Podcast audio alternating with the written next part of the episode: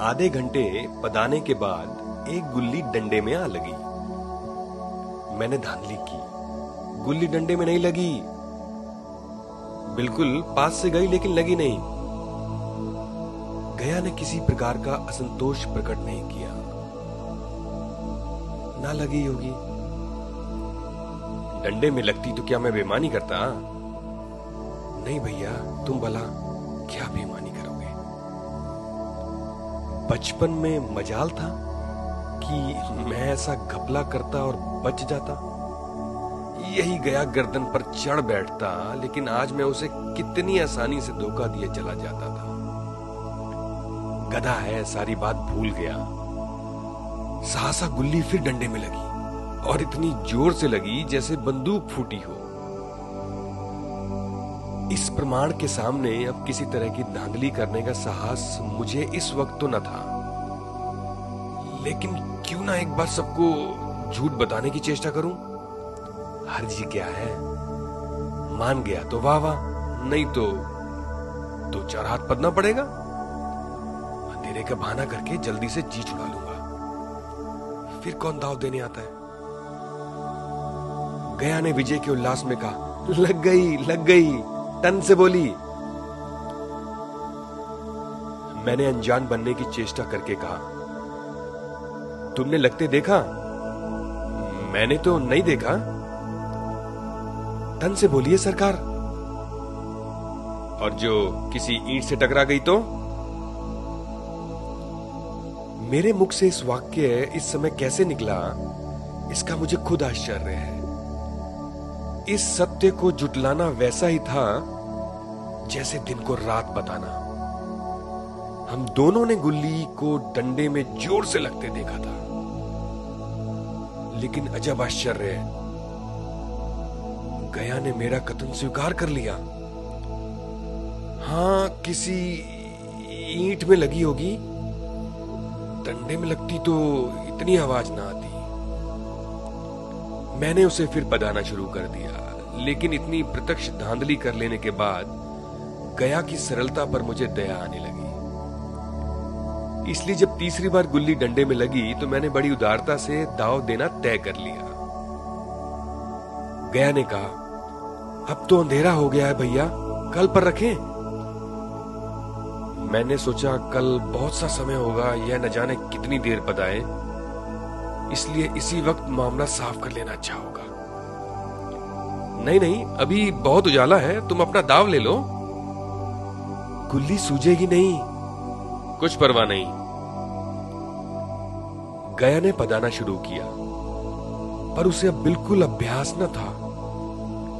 दो बार टांड लगाने का इरादा किया पर दोनों ही बार हुच गया।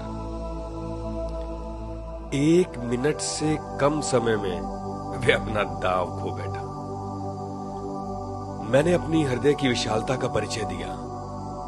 एक दाव और खेल लो। तुम तो ही पहले ही हाथ में उज गए भाई। नहीं भैया, अब अंधेरा हो गया। तुम्हारा अभ्यास छूट गया। कभी खेलते नहीं क्या? खेलने का समय कहा मिलता है भैया? हम दोनों मोटर पर जा बैठे और चिराग जलते जलते पड़ाव पर पहुँच गए। गया चलते चलते बोला कल यहाँ गुल्ली डंडा होगा। सभी पुराने खिलाड़ी खेलेंगे? तुम भी आ जाओ भैया। जब तुम्हें फुर्सत हो तभी खिलाड़ियों को बुलाऊं। मैंने शाम का समय दिया और दूसरे दिन मैच देखने भी गया। कोई दस दस आदमियों की मंडली थी। कई मेरे लड़कपन के साथ ही निकले। अधिकांश युवक थे जिन्हें मैं पहचान ना सका। खेल शुरू हुआ। मैं मोटर पर बैठा बैठा तमाशा देखने लगा। आज गया का खेल, उसका नैपुण्य देखकर मैं चकित हो गया। टांड लगाता तो गुल्ली आसमान से बातें करती। कल की सी वह झिझक, वह हिचकिचाहट, वह बेदिली आज न थी। लड़कपन में जो बात थी, आज उसने प्रौढ़ता प्राप्त कर ली थी। कहीं कल उसने मुझे इस तरह पदाया होता तो शायद मैं रोने लगता। उसके डंडे की चोट खाकर गुल्ली 200 गज की खबर लाती थी। आगे पदने वालों में से एक युवक ने कुछ धांधली की। उसने अपने विचार में गुल्ली लपक ली थी। गया का कहना था, गुल्ली ज़मीन से लकर उछली। दोनों में ताल ठोकने की नौबत आई। युवक दब गया गया का तम तम आया वो चेहरा देखकर डर गया। अगर वह दब न जाता तो ज़रूर मारपीट हो जाती आज फिर। मैं खेल में ना था, पर दूसरे के इस खेल में मुझे वही लड़कपन का आनंद आ रहा था। जब हम सब कुछ भूलकर खेल में मस्त हो जाते थे, अब मुझे मालूम हुआ कि कल गया ने मेरे साथ खेला ही नहीं। केवल खेलने का बहाना किया। उसने मुझे दया का पात्र समझा। मैंने धांधली की, बेईमानी की, पर उसे जरा भी क्रोध ना आया। इसलिए कि वह खेल ही ना रहा था।